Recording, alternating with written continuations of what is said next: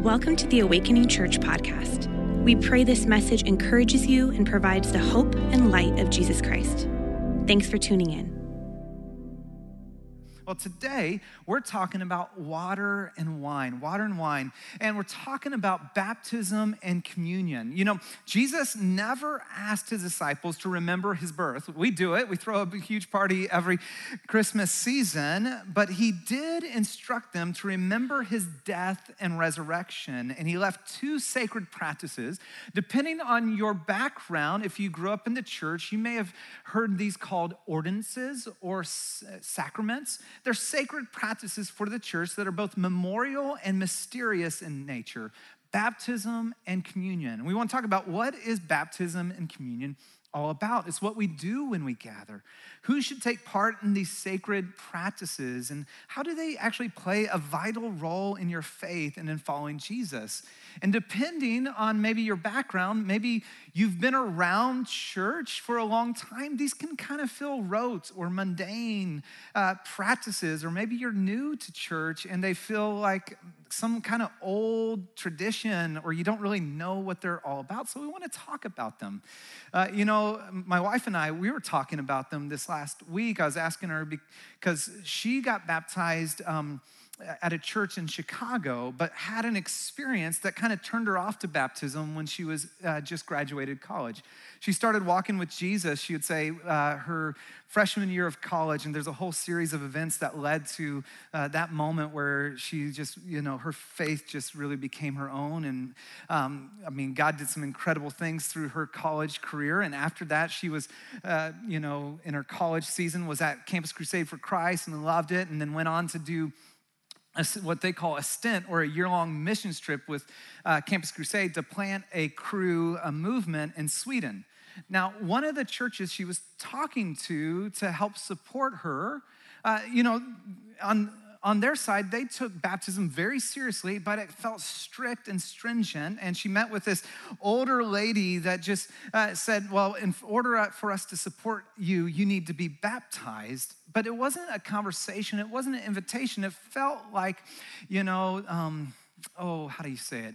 It felt like, you know, like these hoops that you had to jump through, or like there was this attachment, like in order to get money, I need to be baptized. And it's just like kind of weird and uh, just really in that moment didn't help her like draw her into like this incredibly powerful sacred practice. And it was a few years later at a church in Chicago where I was um, uh, drumming at and helping lead worship in their college. I shared a little bit earlier in the series where they had a spontaneous baptismal uh, service. And we're going to have one next week. And some of you are going to say yes in that moment and step forward into the waters of baptism. And that's when she was drawn and really stepped into the waters of baptism there. And so for some, that's kind of where you're at. Maybe you have a background and you're like, this has always been kind of something that I don't really understand or get, or what does it all mean? Or maybe you even had an experience where uh, the way it was presented, maybe it just turned you off. My hope is that uh, just like that moment uh, at that church in Chicago, this would be one of those moments for you where you go like, oh, I get it. The lights go on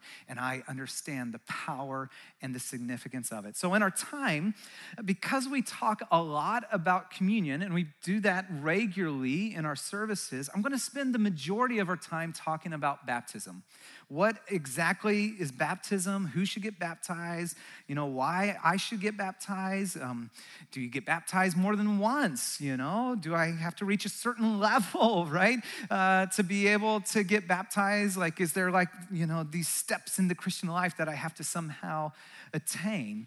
And to begin the conversation, I want to take you to a wilderness revival service in Matthew chapter 3. And so go ahead, get your fingers there, you know, turn to Matthew chapter 3 in your Bible. Uh, this wilderness revival service.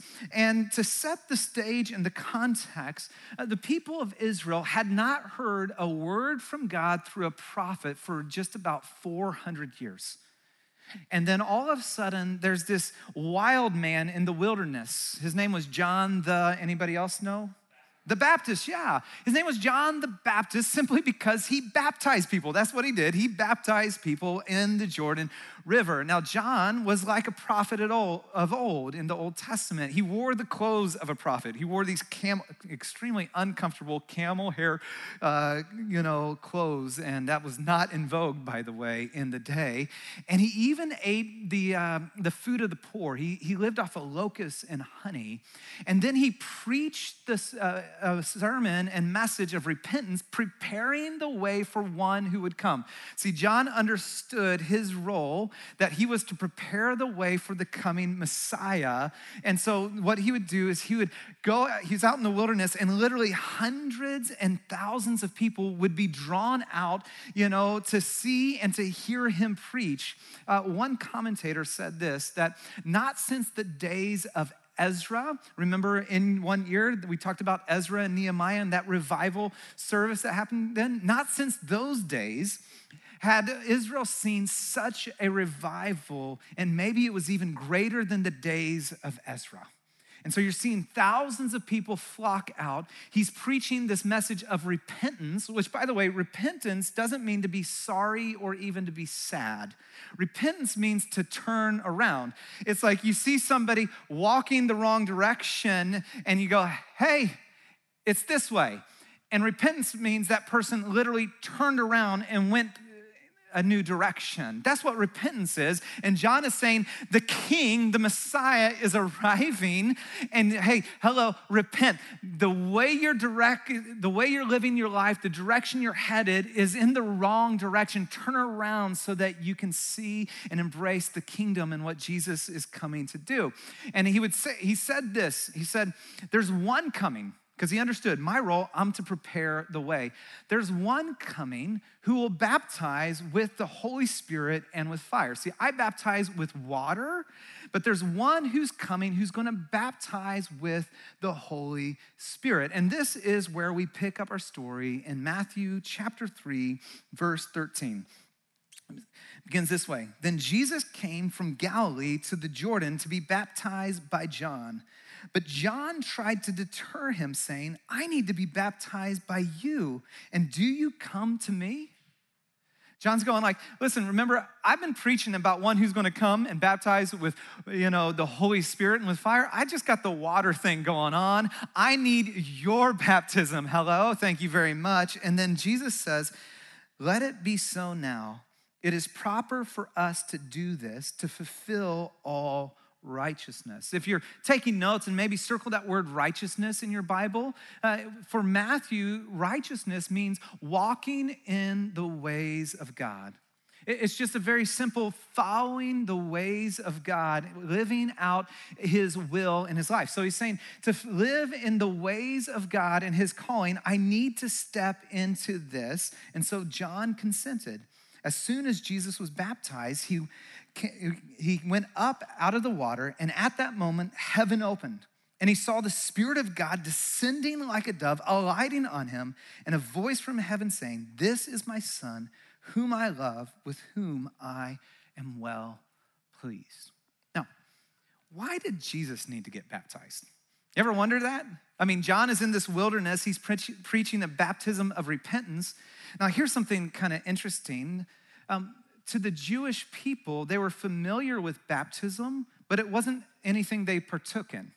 See, baptism was for Gentiles who were converting, for outsiders who converted. Jewish people, they would undergo ceremonial cleansing, and that's something they would do for themselves to get uh, ceremonially clean for worship in the temple, but they would never be baptized. And then John's doing something shockingly new in the wilderness, and he's baptizing Jewish people, saying there's a new work that God is doing. And what he's doing is he's ushering in a new kingdom, and your heritage won't get you into it. You have to turn directions. And Jesus shows up and he steps into those waters. Why did Jesus get baptized? A few things. One, Jesus got baptized to identify with those he came to save, to lead the way. He got baptized to authenticate John's um, ministry and work that he was indeed the one who had prepared the way for the Messiah. He also got baptized to inaugurate uh, his public ministry. And you remember the voice of God declaring, This is my son, whom I love, whom I'm well pleased. And we often miss the significance of that. Uh, that's actually two Old Testament um, uh, sayings, one from Psalm 2 and one from Isaiah 42.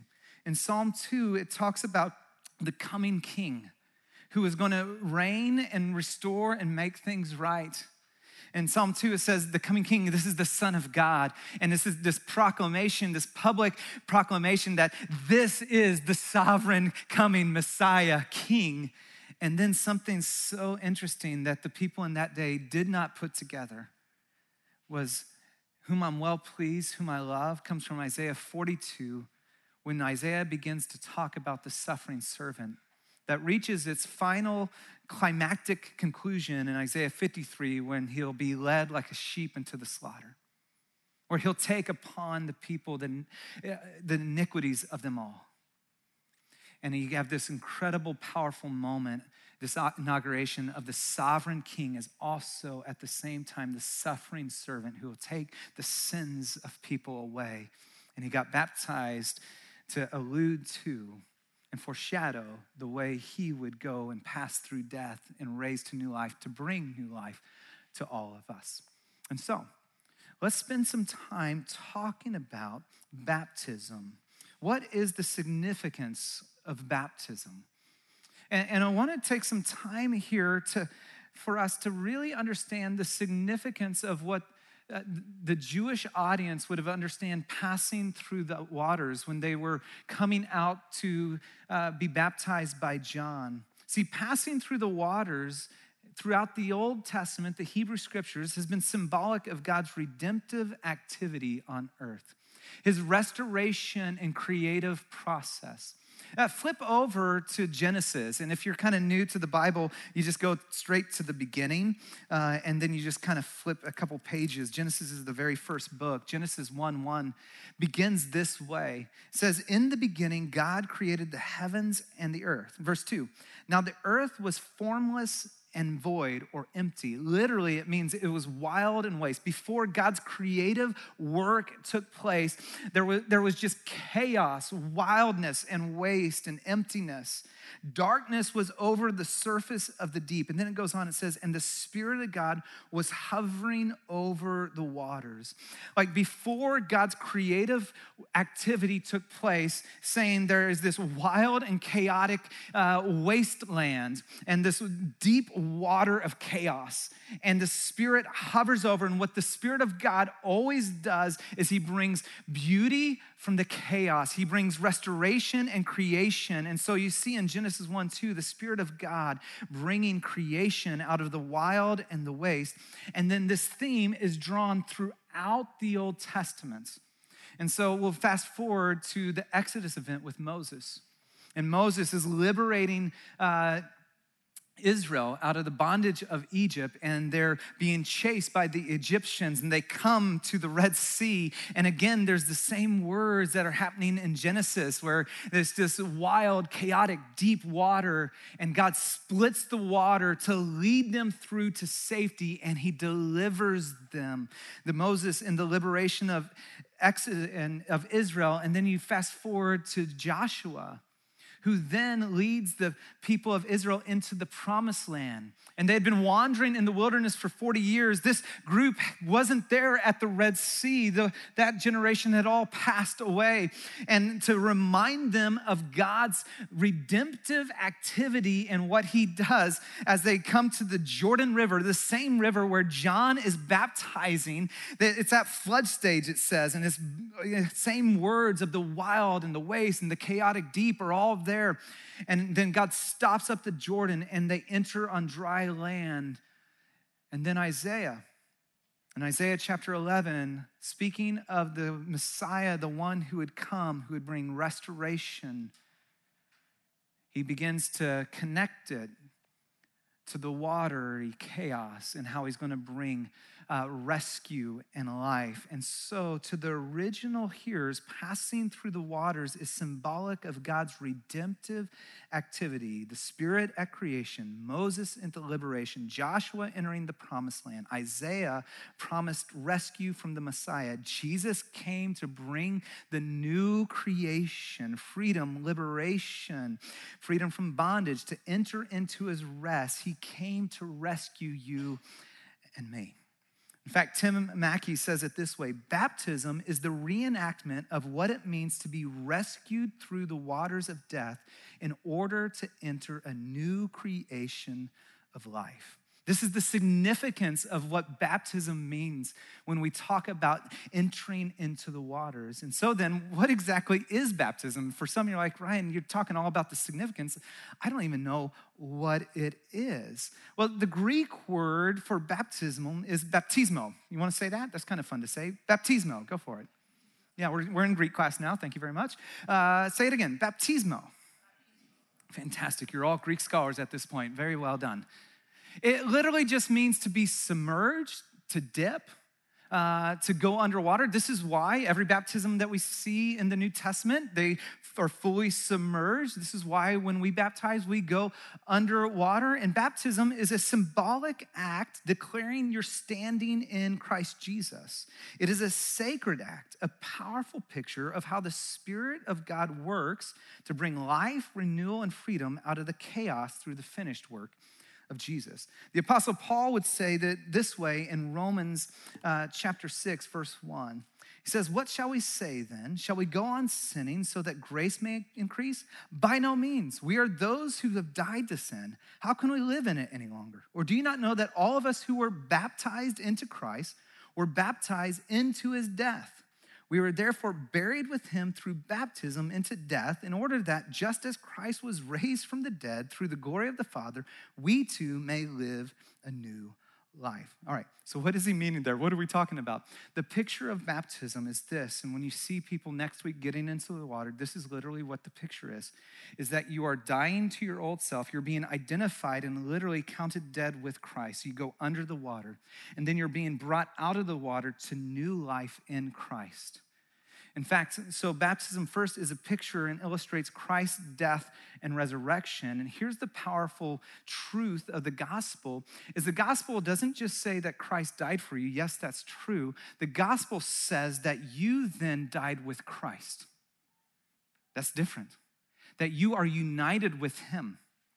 And so that your old life has then been put to death in Christ, and that you have been raised out of the water just as Christ has been raised to new life. And so it is a symbol of my new life in Christ. See, you have union with Christ. Think about this. When God the Father looks at you, he, he doesn't see you, he sees Jesus. In fact, the way technically to say it, the way theologians say it, is the imputed or placed upon righteousness of Christ is upon you. So everything that is true of Jesus is now true of you because you have union with him. He has covered you.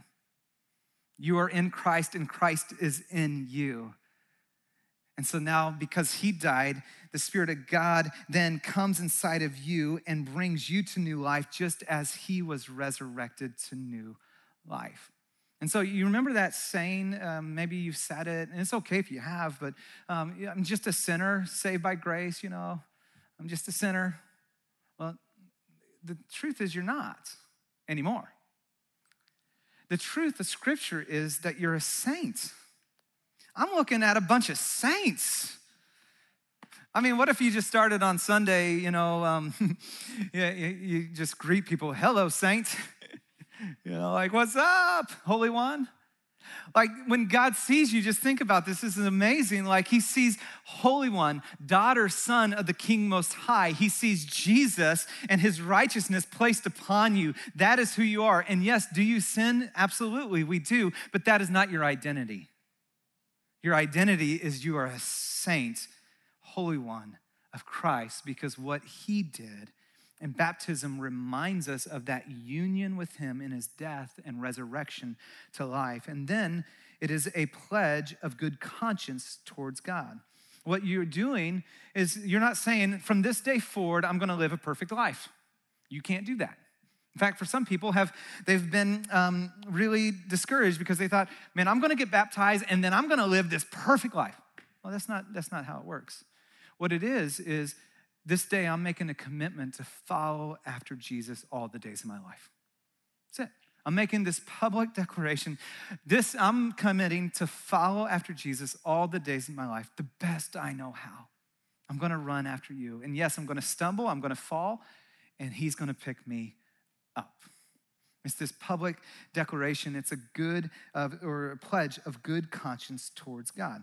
The best illustration I could think of uh, when think, talking about baptism is the, the wedding ceremony and we talk about the wedding ceremony, it is this ceremony. It's public, and something mystical is actually happening as well. Uh, because a man and a woman are standing up front and they're pledging to one another, and yet at the same time is this ceremony before God and other people. But something's happening. Scripture tells us that the two are becoming one flesh.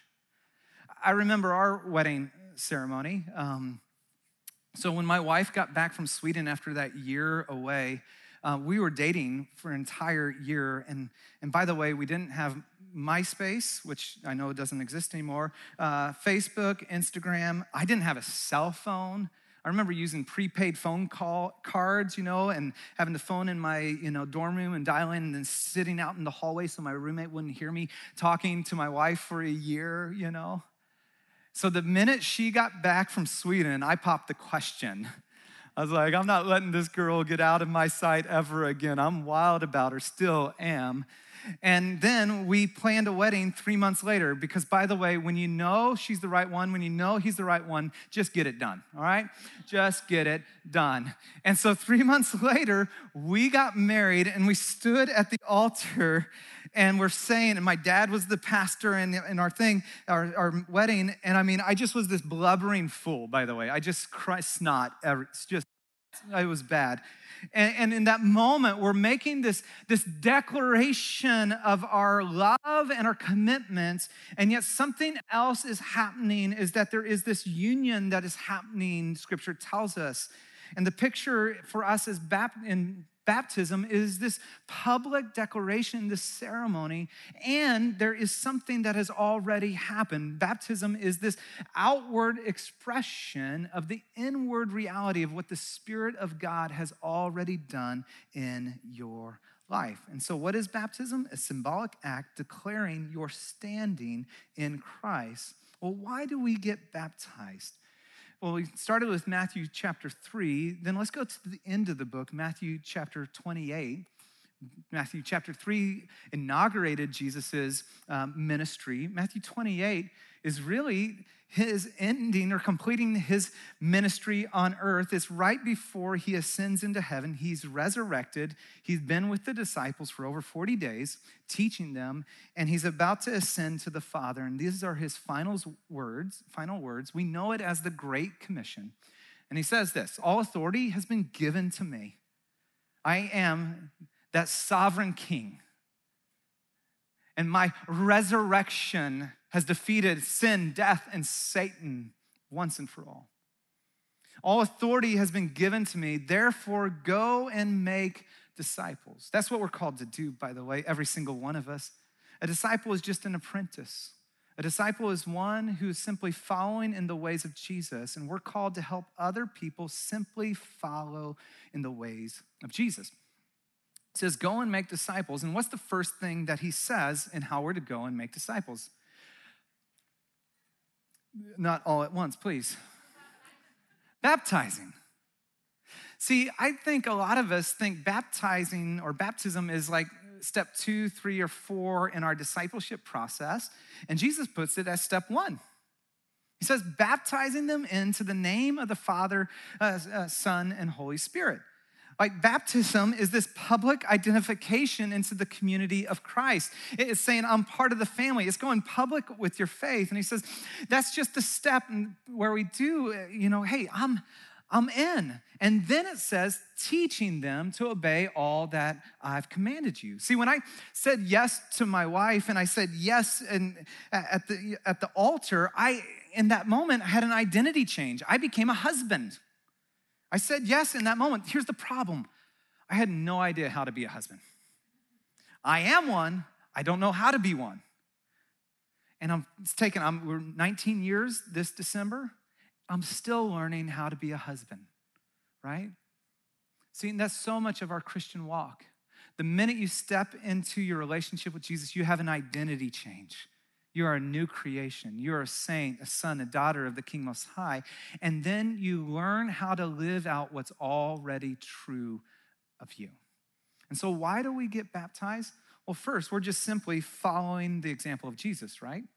Jesus got baptized. And if we're following, we're disciples, we're going to follow in his ways. He got baptized, so we're going to follow his example. Secondly, we're going to obey his command. He said this is the first step in responding to the gospel for us. And so we're going to get baptized simply out of obedience of what he said.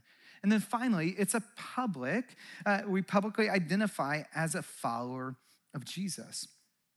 And it's interesting, and we've talked about this throughout the series, believers who are in closed countries where it is illegal to be a Christian or in countries where they experience extreme persecution, the minute they get baptized, many of them get disowned by their family, and for some, then uh, they have really a bounty on their head.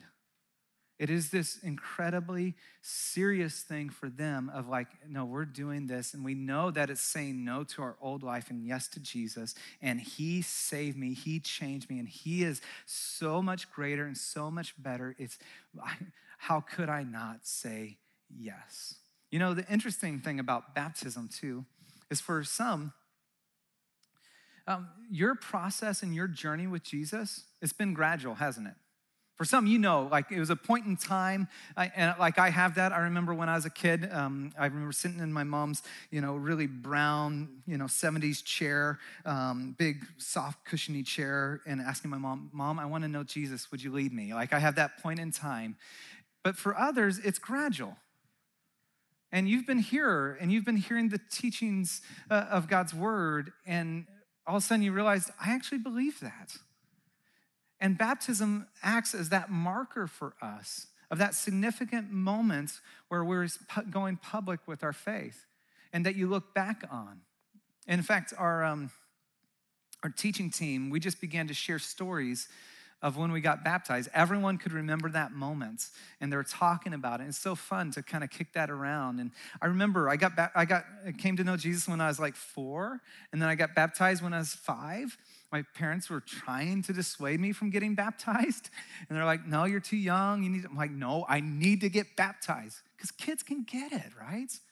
And it's significant. I was remembering this. I, I remember I was too short in the baptismal. I couldn't see over the edge, so they got me a chair to stand in it uh, to be baptized in that moment. And so, why do we get baptized? To follow in the example of Jesus, to obey Jesus' commands, and publicly identify as followers of Jesus. Well, who then should be baptized? Every person who has placed their faith in Jesus.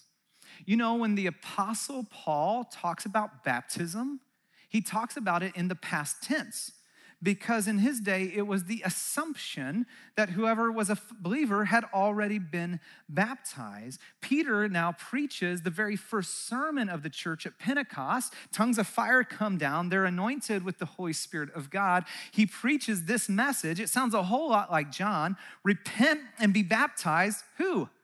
Every one of you. Not some of you. If you're going to repent, be baptized, every one of you, in the name of the Lord Jesus Christ for the forgiveness of your sin and receive the gift of the Holy Spirit. The promise is for you and your children, for those who are far off, for all whom the Lord our God will call. And those who accepted this message were baptized. About 3,000 were added to their number daily. Who should be baptized? Every single person. This is not just for some Christians or that you kind of reach a certain level, right? Hey, I got to get to this kind of level and then I can get baptized. In the early church, and this is part of the, some of the confusion of why we struggle with the, is baptism part of salvation? And we'll talk about that in a second. In the early church, baptism and being saved happen together. And so you you repented, you called upon the name of the Lord Jesus, and you are baptized. And you'll see that over and over. And that's why when you're reading the text, you're, uh, often you'll see, you know, there's two separate baptisms going on. There's the baptism of the Holy Spirit. The minute you put your trust in Jesus Christ, that's the baptism that John said that Jesus was going to do. The Spirit of God comes inside of you, He awakens you to new life. It's literally called regeneration. You are brought from death to life spiritually in Christ. It is incredible. It's amazing. And if you've yet to step into the relationship with Jesus, I invite you to, to experience new life. He doesn't want to resurrect and, you know, or make your old life better. He wants to resurrect a brand new life. And then there's that public identification of water baptism, and those happen together. Now, what happened was uh, there was some waves of persecution that took place in the early church later on and some followers of christ uh, they denied the faith and then once the persecution was over, they wanted to return to the faith. You can only imagine how difficult that would have been for some of these early churches. Is like there's a group of people that endured persecution, they lost loved ones, they lost property, uh, they un- underwent beatings, and then those that denied the faith then wanted to return to the faith. It was a very challenging time for the church, honestly. And, and through that, they began to wrestle with okay, maybe there needs to be more of a process to discern are they truly, you know, a believer. And so they began to put some steps in the way uh, or some processes for people before they got baptized. And then it got kind of extreme during the medieval time. And you can read all about that some other day. Um, but where you put even perhaps years before people would get baptized. But here's the reality is scripturally, who should be baptized? Every single person who's placed their faith in Jesus. And you don't have to have like reach some particular level. And by the way, here's good news. Maybe you're, you've been a Christian for a long time and you've never been baptized, and you're like, well, it must be too late for me. I kind of missed my, my window. Sucks to be you. No, no, it's never too late to get baptized at all. And so the question that we started to answer a little bit is do I uh, have to be baptized in order to be saved? And the answer is absolutely not. Baptism does not save you, only faith in Christ Jesus does. The Apostle Paul would say it this way For it's by grace you've been saved through faith, and this not of yourself. It is a gift of God, not by works, so that no one can boast. The confusion came because baptism and placing your trust in Jesus happened simultaneously. And so it began to be, you know, a little bit of like, oh, baptism saves you. No, no, no, no. This Holy Spirit of God coming into your life, you calling upon the name of the Lord Jesus. Only those who call upon the name of the Lord Jesus will be saved. Baptism is that outward sign of the inward reality of what he has done in you. And so, when do you get baptized? Well, the reality is, as soon as you've accepted Jesus as your Lord and Savior. That's it. You don't need a class. We hold a class. And the reason is a lot of people don't really even know what baptism is about, and we want to make sure you know what it's about. But maybe today you're just feeling the stirring of the Spirit and saying yes to Jesus. You can get baptized. Next week, we're going to have baptisms, and we're going to have spontaneous baptisms as well. And you can say yes now. Uh, you, in fact, as soon as you've accepted Jesus as your Savior, uh, is the best time uh, to get baptized. In fact, I like how uh, John Mark Comer said it there is no better way to respond to the gospel but to get into the waters of baptism. Isn't that good? Now, a couple questions uh, about baptism, and then we're going to shift to communion um, and close our time with communion. I, said shift to communion. You're like, wait a second, does he have another sermon about communion? I, I just felt the shift in the room. You're like, hang on, Ingram, it's hot in here. It's hot. Um, I got you, I saw it. We'll close with communion. How's that? You good with me? You still with me? All right. A couple, um, a couple things. For those, some of you grew up and you were maybe baptized as a baby. and there's some of this tension of like, am I wrestling with? Am I somehow, you know, denying what my parents did? And that's significant and meaningful. Yes, absolutely it is. It thousand percent is. Baptism as a baby is what your parents and your that particular faith tradition said of their heart's desire for you. It's beautiful, it's wonderful, and praise God if that's you. We do baby dedications, it's just different, we, uh, but similar meaning. And yet, at the same time, then the completion of that for you is as an adult saying, you know what, I say yes to Jesus, and I am going to step into the waters of baptism myself. Uh, to be able to go, you know, I am now uh, cognitively able to say yes to my Savior. And so, yeah, if you've been baptized as a baby, wonderful. We celebrate that. And we'd say at the same time uh, that there is the importance of, as a believer, saying yes and stepping into the waters as well. A second question is what if I walked away from God? Do I need to get baptized again? You know, do we do this every few years? Is this like how I recommit my life? Um, when Awakening was a college ministry at Westgate, we'd do these baptism services and we'd do spontaneous baptisms. And it was awesome. It was powerful. There's like a few hundred college students, and you know, people would be coming forward. And one guy gets in the water with me. And I go, I ask him, hey man, why do you want to get baptized? And he's like, well, actually, I was baptized a, a couple months ago by me. And I totally forgot. That's like a terrible pastor move right there. And we're standing in the water in front of everybody. And I, he's like, and honestly, I just fell away after that day, and I just feel like I want to recommit. And it's this really powerful moment. I was like, buddy, you actually don't need to get baptized again. But what we can do in this moment is, is you can bring who you are to Jesus and invite him to do a fresh work today. And so we spent time in front of everyone praying together. And where he uh, allowed his heart before God and to confess and to bring all that he was and allowing God to do a fresh new work. And so, do you need to be baptized over and over again? Absolutely not. No, not in the least. And so, baptism is this public declaration and standing of what has happened. Like the wedding ceremony up front, it is this, uh, you know, um, public. Um, representation of what has happened inward for you, then communion. If baptism is like the wedding ceremony, communion is like the wedding ring. Communion is in the wedding ring. The wedding ring reminds me consistently of the commitment that I made to my wife. The ring is always here to remind me of, yeah, I said yes to her. It reminds me of the wedding day. It reminds me of, of all the things that we've said and cherished over the years. And we partake in communion in much the same way as something that we do consistently, regularly, to remind us of what Jesus has done for us, to center our hearts and our lives back on Jesus. And the way the Apostle Paul said it in 1 Corinthians 6, he said it this way For I received from the Lord what I also pass on to you the Lord Jesus, on the night he was betrayed, took bread, and when he had given thanks, he broke it and said, This is my body, which is for you. Do this in remembrance of me. In the same way, after supper, he took the cup, saying, This cup is the new covenant in my blood. Do this whenever you drink it in remembrance of me. For whenever you eat the bread and drink the cup, you proclaim the Lord's death until he comes. So we get baptized once, we take communion consistently. Here, we do it at least every month.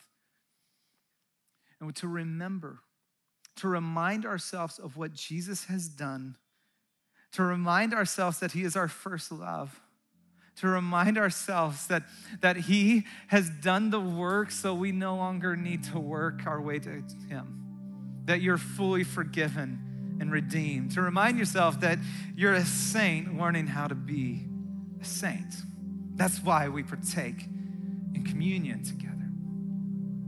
And then he goes on and gives us some instructions about how we're to take it.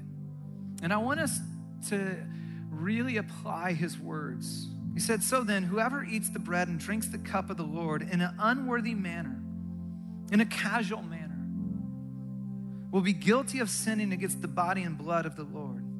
So, what would we do? Everyone ought to examine themselves before they eat the bread and drink the cup. For those who eat and drink without discerning the body of Christ eat and drink judgment on themselves.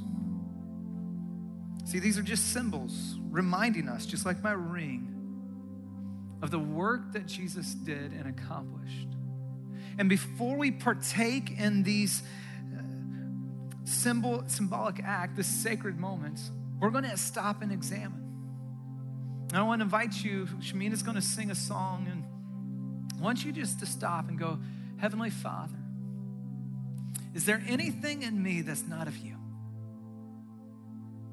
Before I step and remind myself of your body broken for me, your blood poured out, the new covenant, that I might be free and forgiven? Is there things in me that I just need to confess, to bring to you? Your forgiveness flows freely, your grace pours unconditionally.